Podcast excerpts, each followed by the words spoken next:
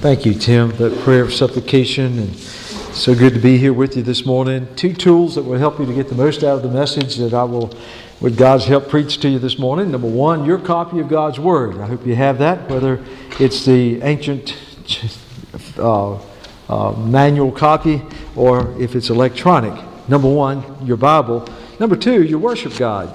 As I go through the message this morning, I'll make reference to a variety of scripture passages. If you're like I am, as I listen, uh, I don't remember well. And so, you know, I'll, I'll, say, oh my goodness, what was that passage that uh, they just talked about or he just made reference to? And so you may not have time to go back and look it up as I'm preaching and making reference to these different passages, but you can jot it down. I find that that's what I do when I'm listening to other preachers. I like to jot down the scripture references they make. I can always go back later and take my time and, and, and look them up and investigate them and study them uh, more. So if you have those two handy, that should help you.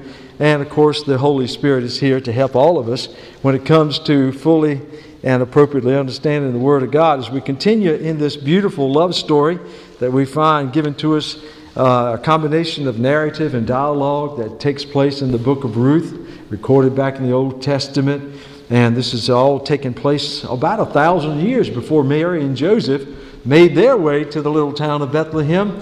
Well, we find that uh, a Moabite woman by the name of Ruth found herself making the journey to Bethlehem and the area thereabout. And so, you know, when I'm and it's been a long time since I put a puzzle together. It's just not one of those things that I'm patient enough and somehow just don't have the talent to understand how anything more than say what Salem and, and Asher may be putting together is uh, probably out of my league. So these people that put these thousand piece puzzles together or five thousand piece, you know, God bless you, you know. Um, but but when I have put puzzles together, particularly if they're over 100 pieces or something like that, I find myself really watching the box cover because on the box cover you'd have the whole picture. And you know, sometimes you can't appreciate each little piece and where it fits in and how it fits in, but you look at the, you know, hold it up against the, the backdrop of that, that box cover, you can see the whole picture and you understand. And, and so let's put our finger on the pause button this morning before we launch into picking up in chapter 2, verse 17, where we left off.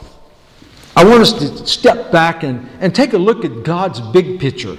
Because the book of Ruth, like all the 66 books of the Bible, has a place in, in, in this wonderful tapestry that God has painted across this, this, the scope of human history from Genesis to Revelation.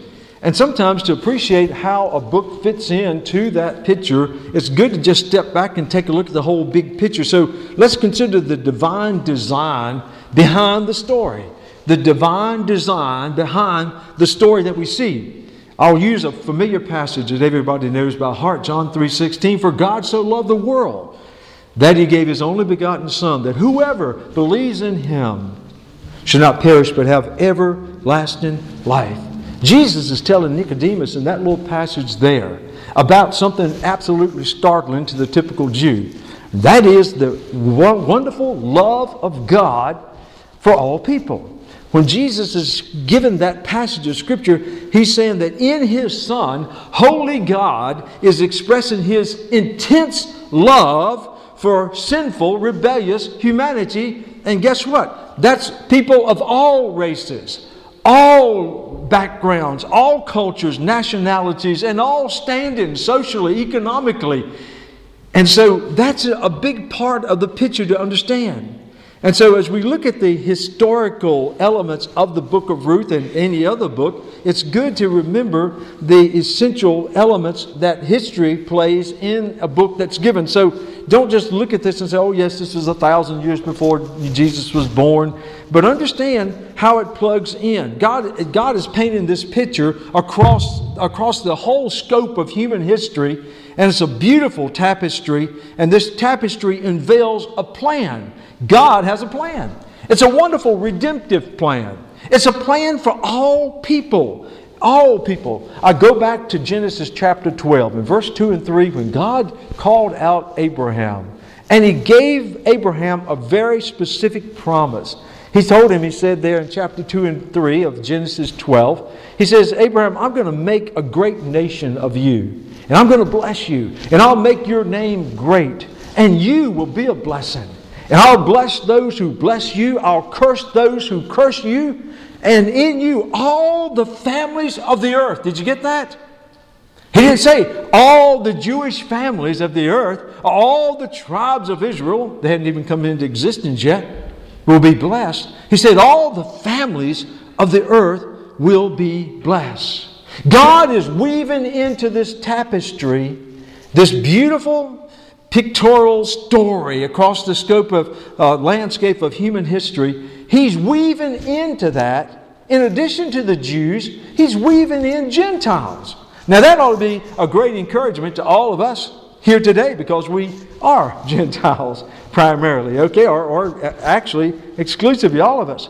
Let me, let me just make reference to a beautiful part of this story that you'll find in the history of the nation of Israel, where God is about to bring the children of Israel into the promised land.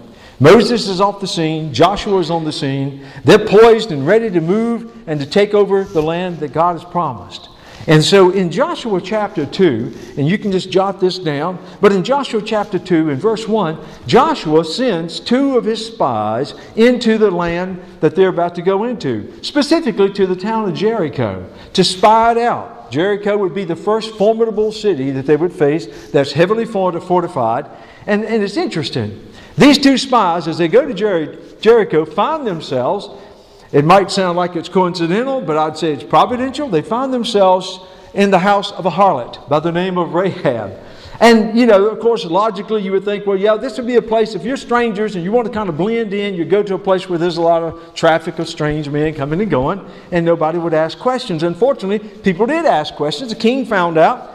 And so he's sending a search party to the house of Rahab to get these Israelite spies. And she, of course, tells a little story, well, a big story. She says, you know, that they, they, they were here, they, they left, and they're headed back towards the Jordan River. So, quick, send a search party. And in the meantime, she hides these two Israelite spies, takes great risk to do that. And all through chapter 2 of Joshua, you'll find that this woman, this, this pagan uh, Canaanite woman, expresses to these two Israelite spies how they know about how God has brought the Israelites out of Egypt, how He parted the Red Sea, how He conquered nations in their pathway and brought them here to the promised land. And basically, she says to, to, to the two spies, You listen, the fear of the Lord God has caused our hearts to melt. There's nobody in this city that's not trembling in fear of your God. But listen, she makes a declaration in verse 11. She says, For the Lord your God, He is God in heaven above and on earth beneath. This is a pagan woman, a Canaanite woman, and yet I believe God has drawn her to have faith and to believe that the God of Israel is the one true God. Well, I'll fast forward. She hides the spies until the search party is gone. Then she makes them promise. She says, Listen, I know you guys are coming. I know that you are going to conquer this city. I want you to promise me one thing because of the kindness I've shown to you. I want you to extend mercy to me and my family all my household when you come to conquer the city. And they, of course, promised her, told her to put down a scarlet uh, cord over her window, which was on the wall of the city, and they were when they came. Now, if you jumped over to chapter 6, when the, when the big uh, battle took place, really wasn't a battle because you know they marched around the city. They marched around the city as God instructed, and God tore down the walls. And that's why the kids and team kids love to sing. You know, Joshua fit the battle of Jericho because the walls came tumbling down. But in the midst of all of that, when they were conquering the city, Joshua, the leader of God's people, named the name of Rahab, the harlot. And he says, when you go in to conquer and destroy and to kill all the people, he says, you will spare. This and uh, this woman who is a prostitute, who is, we've made a promise because she showed mercy to the Israelite spies. And sure enough, they conquered the city. They brought Rahab and her family out. And they dwelt outside of the, the, the, the, camp of the Israelites, but it says that they dwelt in the presence of the people of God from that time on. God wove into the tapestry of the history of the Jewish people this pagan, Gentile woman. But you see, that's the same thing that God is doing all through the scriptures. all through the history of mankind up until the, the writing of the New Testament. Even in John's Gospel in chapter 10, Jesus understood what his Father had in mind in, in, in sending him into the world to offer redemption to humanity. Because in John's Gospel in chapter 10, and you remember this wonderful shepherd image that Jesus is painting of himself in chapter 10 of John's Gospel, he says in verse 14, I am the good shepherd, and I know my sheep, and I am known by my own. And anybody hearing that would automatically assume he's talking about the Jews. And he was talking about the Jews primarily. But don't stop there. In verse 15 of chapter 11, uh, uh, chapter 10, Jesus goes on and says, The Father knows me, even so I know the Father, and I lay down my life for the sheep. Now listen to verse 16. Listen to what he says. This is important. And it fits into the whole scheme of what God is doing. He says, And other sheep. And other sheep I have, which are not of this fold, who are not Jewish, who are not biological descendants of Abraham, he says, Yet they are my people, they are my sheep, and them also I must bring. So you see, this whole theme of God weaving into the fabric of who would be his people takes place in the Old Testament going all the way back to Abraham, coming up through Joshua with Rahab the harlot. We see it in the book of Ruth, and Jesus talks about it. But even a couple of weeks ago, I was kind of thrilled when I heard Tim preaching out of Romans in chapter 11. Paul got it. Paul understood. Well, why wouldn't he? Paul was the, the apostle to the Gentiles. He would surely get it. And Paul used the wonderful analogy over there in Romans 11, you'll remember when, Pastor, when Tim was preaching this a couple Sundays ago, in verse 17, he used the analogy of the olive tree. And he talked about how there, there were branches that were broken off. He says in verse 17, and if some of the branches were broken off, that would be the Jews who did not believe in Jesus, who rejected Jesus, they would be pruned off of the olive tree of God's people. He says, sure enough, they were. And, and he says, and you, and he's speaking to the Gentiles, being a wild olive shoot, were grafted in among them, and with them became a partaker of the root and the fatness of the olive tree. So you see, all the way through the Old Testament, we find from time to time God weaves in Gentiles into the story of his wonderful redemptive love for humanity. And so, as you think about the spiritual, not just the historical implications of what God is doing here, we also want to consider the spiritual implications as well that underlie the details that you see. And this is where we talk about the story of the book of Ruth. Because it's a, there's a wonderful, wonderful message in this that has great spiritual implications because the story of Ruth portrays God's grace, God's wonderful grace towards those people who don't deserve his love. Of course, we think about Ruth. Here she was, a Moabite, a Moabitess to be particularly specific. She was a Moabitess, a Gentile, and yet God extends grace towards her. Think about what Paul says in Ephesians chapter 2, verse 4 and 5 when it comes to you and me. He says, But God, who is rich in mercy because of his great love with which he loved us, even when we were dead in our trespasses, made us alive together with Christ. By grace you have been saved. Through the godly character of this Israelite man by the name of Boaz, Ruth, this foreigner, this stranger, is experiencing amazing grace. I mean, do you remember in the previous chapter, we were talking about Ruth being out in the field and how all of a sudden she found great favor in Boaz's eyes. And he was not only allowing her to glean in his field, but he was also inviting her to come and drink right from the water uh, uh, uh, containers that his servants had. Not only that, not only could she drink water, but she could come and eat lunch with them. Oh, but not only that, not only could she come and have lunch with his servants and with Boaz out there in the field, but he was even giving her some of his treats. You see, grace is unmerited favor. There was nothing about Ruth that earned these favors that, she, that Boaz was extending to her. Hey, ladies and gentlemen, guess what? There's nothing about the blessings that we receive as God's people that we have earned or deserve.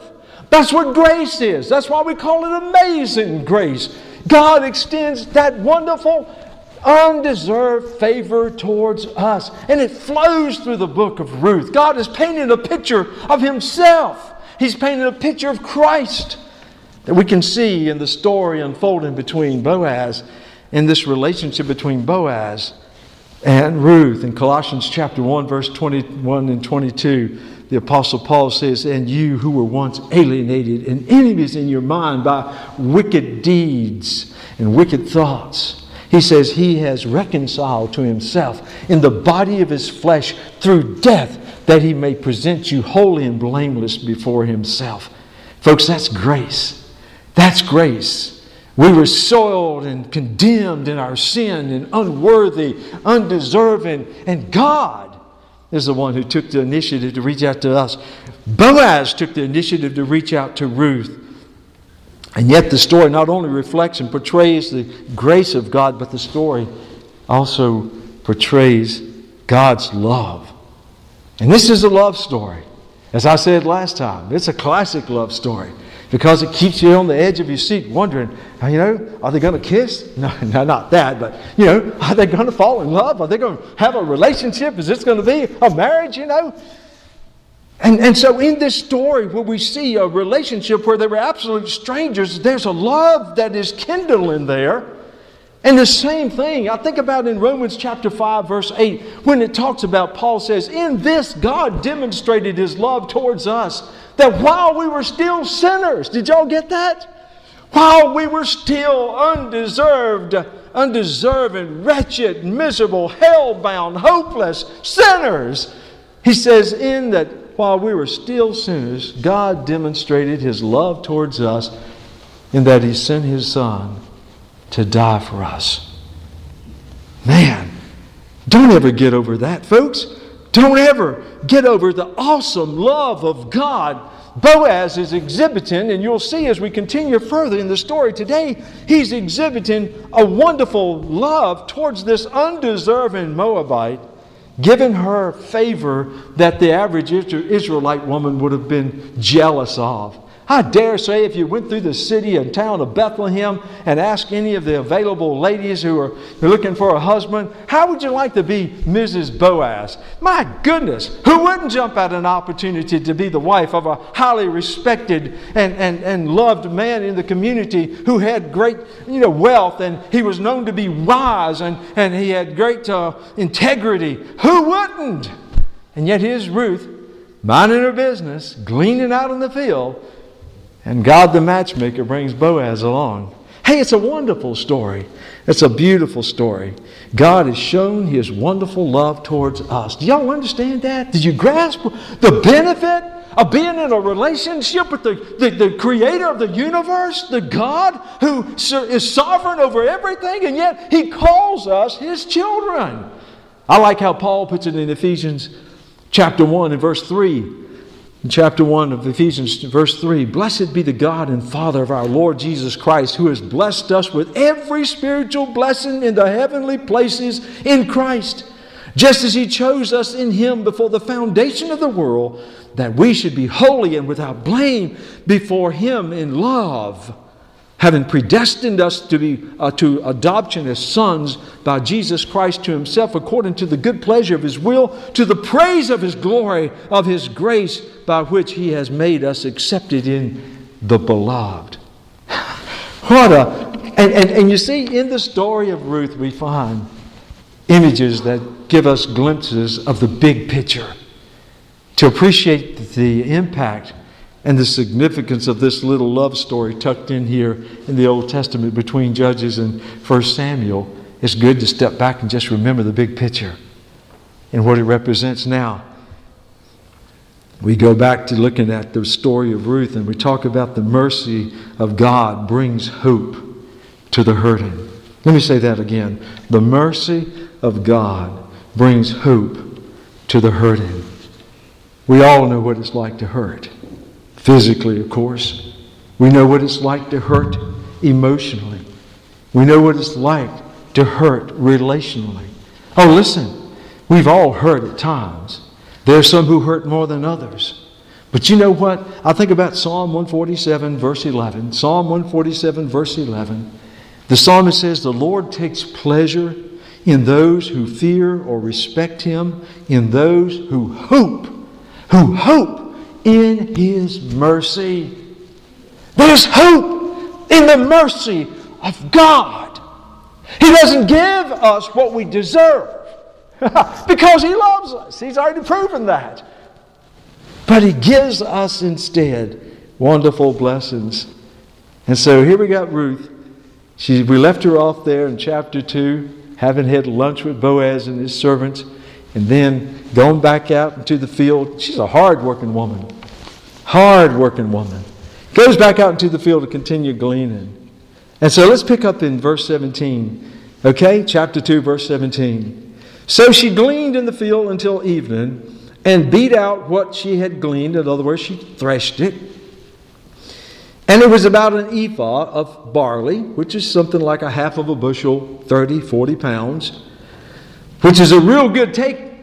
If you're a harvester and you get that much, that's a good, that's a good take home. Of course, we know that in His grace and in His love, Boaz has instructed his reapers hey, guys, listen, don't fuss at her if she comes up around the sheaves and starts taking some out of that. And by the way, uh, drop a few more grains uh, along the way. You know, leave a little bit in the path. You know, get, get a little careless when you see Ruth behind you.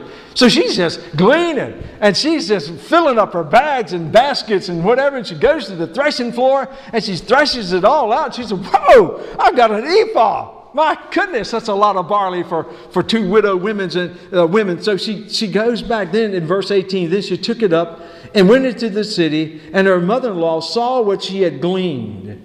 She brought out and gave to her what she had kept back after she had been satisfied. If you remember back in verse 14, when she was sitting at lunch, Boaz was giving her treats. She was eating her little, she was probably eating her Vienna sausage, and he was still giving her honey buns and everything, you know, that, that all his special things. And she was, she ate all she could, and it says she stuffed some in her sack.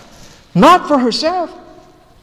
Remember, I told you she was, she was unselfishly, lovingly thinking about her mother in law. So here she comes in with an ephah of, of, of, of, barley grain, but then she says, Oh, here, Mama, I got some treats too. And she lays those out there too. Tells us something about the character of Ruth. Now, I want you to understand something though, because Naomi begins to see the sovereign hand of God. She begins, now remember, Naomi is a woman who is bitter, who is pessimistic, who is downcast, and who was saying, you know, poor me, God doesn't like me. He's making my life miserable. He's taking everything I've got. So she wouldn't have been the person that you would want to take a long journey with. Not at that point. But now the sun is beginning to shine. The light is starting to break through the darkness because she's beginning to see the sovereign hand of God on her life and the life of Ruth. So Naomi begins to see the sovereign hand of God not only in the provision that provides abundantly for their basic needs, we just talked about the half a bushel of grain that they have, but the providential provision of redemption for her family. How do we know that? Let's read further. Because she's wondering, my goodness gracious, girl, I sent you down there just to find a patch of the field that you could grain, maybe scrounge up enough grain that we can have enough to keep them starving to death. And here you come back with a great big old basket of, of barley. So the first thing in her mind is, Where in the world have you been? In fact, in verse 19, and her mother in law said to her, Where have you gleaned today? And where did you work? Blessed be the one who took notice of you. Huh? She doesn't know yet. But you see, Ruth is interesting. Naomi is asking, Where did you glean? What, what, what, portion of the field, of the community field? Where? She's trying to figure out who in the world would be so gracious to a Moabite woman and two widows. And Ruth answers, Not with where, but with who.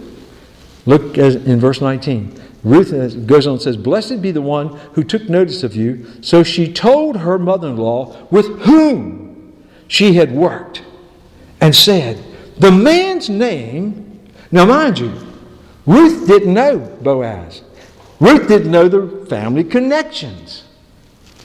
But Naomi does. So Ruth is simply repeating the name of a man that was very gracious to her and very generous towards her and kind of liked her. The man's name with whom I work today is Boaz. Now, I'm going to tell you something. If we could look inside of Naomi's mind like we can on those cartoons, you know, where it shows the grind, wheels grinding or light bulbs going on, if we could happen, happen to see inside of the mind of Naomi, the minute that Ruth said, Oh, by the way, the, man's feel, the man that I was gleaning with today, his name is Boaz, and Naomi is like, Whoa! Then in, in verse 20, then Naomi said to her daughter in law, Blessed be he of the Lord who has not forsaken his kindness to the living and the dead. Ruth is saying, What? For a basket of barley? You're having a praise celebration? I mean, I mean, it's a good thing, but you're acting like, man, we just struck it rich. Naomi said to her, The man is a relative of ours, one of our near kinsmen. In our culture, in our time, we can't fully appreciate that. But if you go back into Leviticus chapter 25, verse 23 through 25, you'll find, even with the land of the Israelites, the people of God, God considered it to be special and sacred. And it was never to be passed over to foreigners. So a man, even if he got very poor and had to rent his land out or whatever, put it in the possession of another man at the year of Jubilee, God would allow for a kinsman, a redeemer, who, have, who, who had the means, would purchase that land back, give it back to the original family so that it would stay in the family. So a kinsman redeemer could redeem the land if it somehow came, got out of the possession of a family member but even more importantly, in Deuteronomy chapter 25, you'll find that the same concept of kinsman redeemer played into situations where a Jewish woman was a widow and didn't have children, which made her extremely vulnerable. God, in His mercy, allowed the kinsman redeemer, which would be her, the husband's brother, the, the deceased husband's brother, or the closest kin to take that widow as his wife, to carry on the family line. And that's important. So Ruth is thinking, uh, Naomi's thinking, whoa, of all the men, of all the, fa- of all the fields that you could possibly connect with, my goodness, isn't God great and awesome?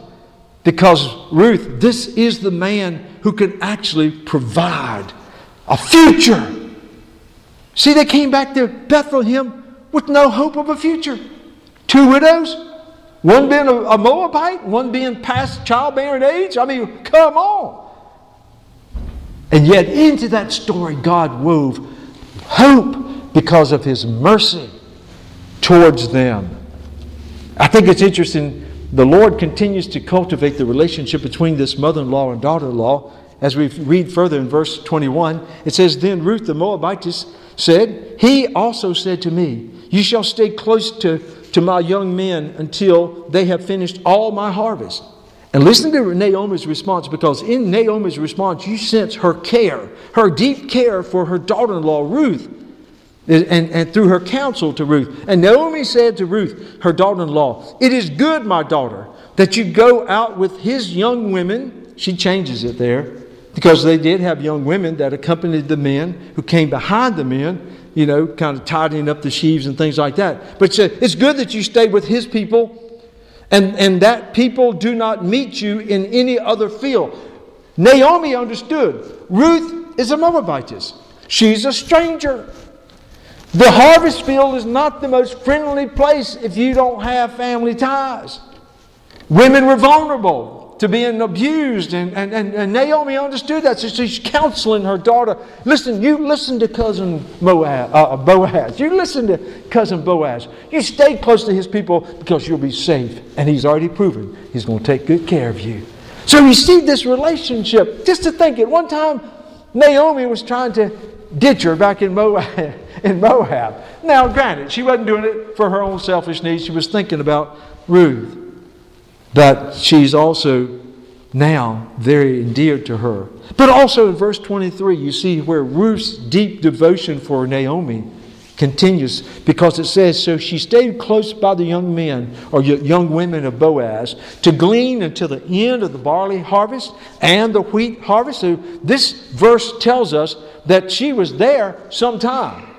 Stayed through the barley harvest, stayed through the wheat harvest. So no telling how many weeks, maybe months, that she's out there harvesting, developing relationships, and and and all the time she dwelt with her mother in law. She stayed close to Naomi. The relationship between the daughter in law and mother in law begins to flourish as God unveils his wonderful plan for the family. So, as we move further, jumping over to chapter 3, we see, have, having talked about God's mercy and God's hope, let's consider how we see images of the faith and grace pattern that is so, uh, so much a part of redemption. Faith and grace that results in redemption. First of all, let's look at the careful plans of a caring mother in law. Now, Naomi's, the wheel is turned. The, the wheels are turning. She knows the personalities, she knows the system, and she knows what needs to take place. And she is the master matchmaker. So, in verse 3, we don't know, like I said, we don't know how much time has transpired, but Naomi's ready to get things cranked and going. Okay? Verse 1. Then Naomi, her mother in law, uh, said to her, to Ruth, My daughter, shall I not seek security for you, that it may be well with you? In other words, that there may be rest in your life? You see, this is very similar back in chapter 1, verse 9. Before they left Moab, Naomi told both Ruth and Orpah, Go back, go back to the house of your mother. Go back to your people where you'll find rest. In other words, you'll find security with another husband. She was concerned about those two girls. She loved them. She sensed that there was no future for them back in, in Israel. So, out of the kindness of her heart, she was trying to encourage them to go back where they'd find rest. But isn't it interesting now in Israel, in Judah, in Bethlehem? Naomi is saying, Ruth, listen, I want to make sure that you have a future. I want to make sure you look ahead in your life, you'll have a sense of rest and security. So I'm going to give you a plan. Okay, I know some of you daughters in laws cringing now. You say, oh no, I'm very wary of mother in law plans or schemes or whatever. But, but, but her intentions are that it may be well with you. Now listen to the plan. Now, in verse 2, now Boaz whose young women you were with, is he not our kinsman? In fact, he's winnowing barley tonight at the threshing floor. And when they harvested their crops, they had a big threshing floor. Was usually other farmers, they shared it. It was up on top of a hill, usually where the wind would blow. And, and, and we think commentators say that Boaz probably chose to do his at, at, night, as did some of the others, because the breezes were more uh, consistent, not gusty as the daytime, so better for, for uh, blowing out the chaff and, and, and, uh, and winnowing the barley. So she's, she knows the routine. And he says he's going to be up there at the threshing floor tonight. And, uh, and, and, and usually, this is kind of, I know back when I was growing up on the farm, and Pastor Mark can identify, you know, harvest time was kind of a celebration time. When we would be harvesting in the crops, we would have corn shuckings, and there was a great times of community coming together and harvesting a man's crop. And we would, we would work out in the fields, and then the ladies would be cooking big meals. So we, it was a social event. Well, we'd come back and eat fried chicken and chicken and dumplings and homemade biscuits and pies. And oh, my goodness gracious. And just so, oh, so we were celebrating in the harvest time. And so there was a bit of celebration to, in the air during the time of the harvesting. And, and so the men would spend the night out there, you know, to protect their interests, to make sure that, you know, nobody tried to, you know, uh, get their harvest. And, and also they would sit around and eat. They'd have catering, you know, pizza coming in. I don't know, goat burgers or something, but they would have, you know, food coming in and, and, and, and, and they would have sit around and, and, and drink and they would feel good. And, and so she knows the routine. And listen to what she tells Ruth. I, I, think this is so beautiful how the Bible just tells it like it is. She says in verse 3 Therefore, wash yourself. I guess they didn't take showers every day, yeah, especially if you've, been, if you've been out in the field gleaning, okay? And, and anoint yourself. They didn't have antiperspirant deodorant, so they had to use a scented olive oil, and they just, you know, it had spices that make you smell good. And put on your best garment. You get the idea? You kind of get the idea that Naomi was saying, Look, honey, I don't want you to go out there in your usual widow garbs that you've been harvesting with. I want you to get out there and look good and smell, smell pretty. Okay? So she, and, and go down to the threshing floor, but do not make yourself known to the man, speaking of Boaz, until he has finished eating and drinking. Then it shall be when he lies down, that you shall notice the place where he, li- he lies, and you shall go in and uncover his feet. There's a custom. And lie down at his feet, and he will tell you what you should do. Man, this tells you a lot about the confidence that Naomi puts in Boaz, being a man of integrity. Oh, let me just say this too. According to commentaries and some of the background, at the threshing time of the year, when the men would be out in the fields like this, spending the night drinking and having their um, um, having their big feast and celebrating, it wasn't uncommon for the, the prostitutes of the town to take advantage of, advantage of the fact that, you know, here are the men, it's a festive mood, they're away from their wives, and so some of the town prostitutes would sneak out there and kind of, you know, add to the excitement and that type of thing. So, you know, there's, there, there's risk involved here because if anybody saw Ruth coming out there looking pretty and smelling good, they might say, oh, that Moabite, she's a prostitute. But, but, but so there, there are risks involved. And verse 5, I want you to look at the response of Ruth. This, in, this, this shares with us the trust that she has in her mother in law's risky plan. Okay? She says in verse 5, All that you say to me, I will do. I'll do it just like you said. So there's risk of her being discovered and being accused of being a prostitute, misunderstood, mislabeled. There, there's a risk of her taking these steps. And Boaz said, Get out of here. I'm not the marrying kind. You know, how dare you come and throw yourself at me like this? You know, and, and oh my goodness, she would have been the scorn of the town. Oh, there are risks involved. But you know, when we follow God's instructions, it doesn't always come risk free, does it?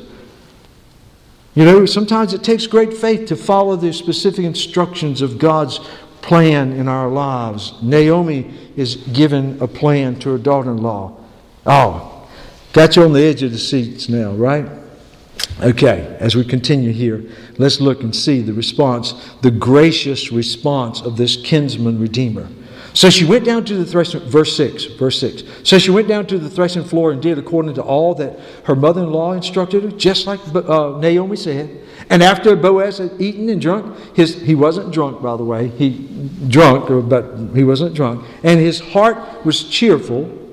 He went to lie down at the end of the heap of grain. And she came, now notice her actions. She came softly, tiptoed in, uncovered his feet with the, the blanket or whatever he had, and lay down. That's all she did. Just came, did exactly. She had no beans about this Jewish custom. But she said, Mom in law said, do this, I'm doing it. Great risk. Now it happened at midnight that the man was startled. You said, What happened? Did she tickle his feet? Or did somebody come out and gooch him or something? No, he got cold feet. Come on, folks, stay with the story. She had uncovered his feet. He's out in the open. The breeze is blowing. He's been sleeping. He went to bed snug and warm. And all of a sudden he says, oh, hey, look, have you ever woken up, your feet be freezing? You know, Jan's always pulling the cover off of me. And I said, yeah. he was startled and he turned himself and there was a woman. Now he gets startled. there was a woman lying at his feet. I'm sure he didn't just say, oh, it's a woman. and the verse 9, and he says, Who are you? Now listen to her response. And she answered, I'm Ruth. I can just hear the tenderness in her sweet voice. I'm Ruth, your maidservant. Take your maidservant under your wing. Wait a minute, hold on. That expression has come up before. All the way back in chapter 2, verse 12, when Boaz was blessing Ruth, he said, The Lord repay you for your work, and full reward be given to you. This is chapter 2, verse 12. By, given to you by the Lord, God of Israel, under whose wings you have come for refuge. She uses that imagery now And she's very humbly, very respectfully saying, I'm Ruth, your maidservant. Take me under your wings. You have already professed that your God has taken me under his wings to protect me, to provide for me. Now it's your turn, Boaz. Now he knows Ruth, okay? This is not a strange woman. And girls, I wouldn't suggest you use this technique today, okay? Find yourself in jail. But she goes on to say, Take me, your maidservant, under your wing, for you are my kinsman. And bingo, he knew exactly. Hey, listen, today is typically, not always, but it's typically the man that springs the question, that gets on his knees, pops out the ring. Honey, will you have me as your husband? Will you marry me? Ruth is proposing. That's what she's doing. She's very humbly, very respectfully following the instructions of her mother in law, and she is proposing to her kinsman redeemer. She's saying basically to Boaz, You know it, and I know it. I have a legal right to ask you to take me, your kinsman, under your wing to be your wife, to protect our land and to protect the future of our family name. Now, I want you, to, you're talking about a gracious man. Now, mind you, you've just been woken up at cold feet and found a strange woman at your feet. Okay? Listen to verse 10. He says, Blessed are you of the Lord, my daughter. Listen to the endearment there. For you have shown more kindness at the end than at the beginning, in that you did not go after young men, whether poor or rich. He said, Listen, I thought you were merciful. I thought you were a woman of great kindness because of how you treated your mother in law. But look at you. You're, you're choosing this old man like me over all these young men out there, whether they're poor or rich. And here I am. I'm an older man, and yet you, you've locked your eyes on me. How gracious are you? And now he says in verse 11, My daughter, do not fear. I will do for you all that you request. For all the people of my town know that you are a virtuous woman. That's very important. He knows the character of, of, of Ruth, but not only that, he knows the people know the character and the integrity of Ruth. Now, if it is true that I am your near kinsman, however, there is a kinsman nearer than I Oh, you're proud, you're just throwing your Bible down, you're folding it up. You say, I knew it, I knew it. That's that love story where it just seems like everything is going perfect, and then in comes this rascal that interferes with the relationship. Ah, I thought they would have made a great couple. Well, don't give up, don't give up. He says, You know what? I am your kinsman redeemer. But technically, there is another relative who is probably one cousin closer to Elimelech than I am. Technically, Ruth, he has the first shot. And if he chooses to accept you, take you under his wing, then it's, it's good. He says in verse 13, Stay this night, and in the morning it shall be that if he will perform the duty of a near kinsman for you, good, let him do it. But if he does not want to perform the duty for you, then I will perform the duty for you as the Lord lives. Lie down until morning. So he gives her his assurance. If this man doesn't want you, I guarantee you, you won't have to ask me again. But he says, I'll take care of it. Don't you worry your pretty little head over this. Verse 14 So she lay down at his feet until morning. And look at this. This is the integrity of this woman. And she rose before. Um, before one could recognize another, another was still dark. She got up before dark. Then he said, Do not let it be known that the woman came to the threshing floor. In other words, they don't want to take the uh, chance of anybody misunderstanding her intentions in verse 15, and he says, Bring the shawl that is on you and hold it. And when he held it out, or when she held it out, he measured six ephahs, and, and probably that's a translation error because six ephahs of barley would probably weigh about 200 pounds. Now, we grant Ruth is a strong woman, but I don't think I could carry 200 pounds of, you know. Reminds me of the time we went to Kenya and we were up in the mountains, and I noticed all the women were carrying these big sacks, you know, sacks of seed and, and things and, and, and bundles of wood the men didn't carry anything. I said, man, we thought we had it right. But anyway, the, and here this woman just carrying this great big old sack, oh, you know, over up on her shoulder, going up this mountain trail. And, and we stopped to take a break, and she laid her sack down. You know, being the good Southern fellow that I am, I, I go over there, ma'am. you mind? How about if I carry that sack on up the hill for you? You know. and, you know, she smiles, and I reached down and, uh, and I said, uh, and finally the pastor, he saw the situation. He said, oh, Pastor Charles, no, no, no, no, no. It would be disgraceful for a, a, a guest to carry a sack for a woman. I says, you're right. Thank you, Lord. so it probably wasn't six ephah of barley, but probably uh, six seahs, which would have made it about 60 to 80 pounds. But regardless, he gave her a lot of grain to take home to her mother in law as a sign, as a gift. In verse 16, so when she came to her mother in law, she said, This is Naomi. It's interesting. Naomi asked the question, Is that you, my daughter? Coming in the door? Here's what she's really asking. She's asking, Are you the future Mrs. Boaz? she, she, hey, listen, Ruth didn't sleep well that night. Naomi didn't sleep well that night. and, and Boaz has had better nights to sleep too. But so, so she's waiting. Then she told her all that the man had done.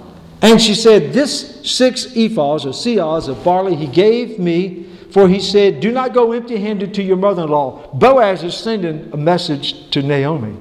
I got this covered. Don't you worry. And then listen to the response in verse 18. And then she said, Sit still, my daughter, until you know how the matter will turn out. For the man will not rest. She knows, she knows Boaz. She knows men. when you're in love and you got a chance to get the girl of your dreams, he's not going to twiddle his thumbs through the day and say, Oh, let's see, I got to go over there and finish harvesting the barley. No, he's going straight to the gate, straight to the judges. He's going to find that next kinsman redeemer. And so, for the man will not rest until he has concluded this matter when? When? Today. That's a hard thing because you know, the Bible tells us in Proverbs 3, 5, and 6 trust in the Lord with all your heart. Lean not on your understanding. In all your ways, acknowledge Him, and He'll make your path straight. We're told in Psalm 37 7, rest in the Lord and wait patiently upon Him.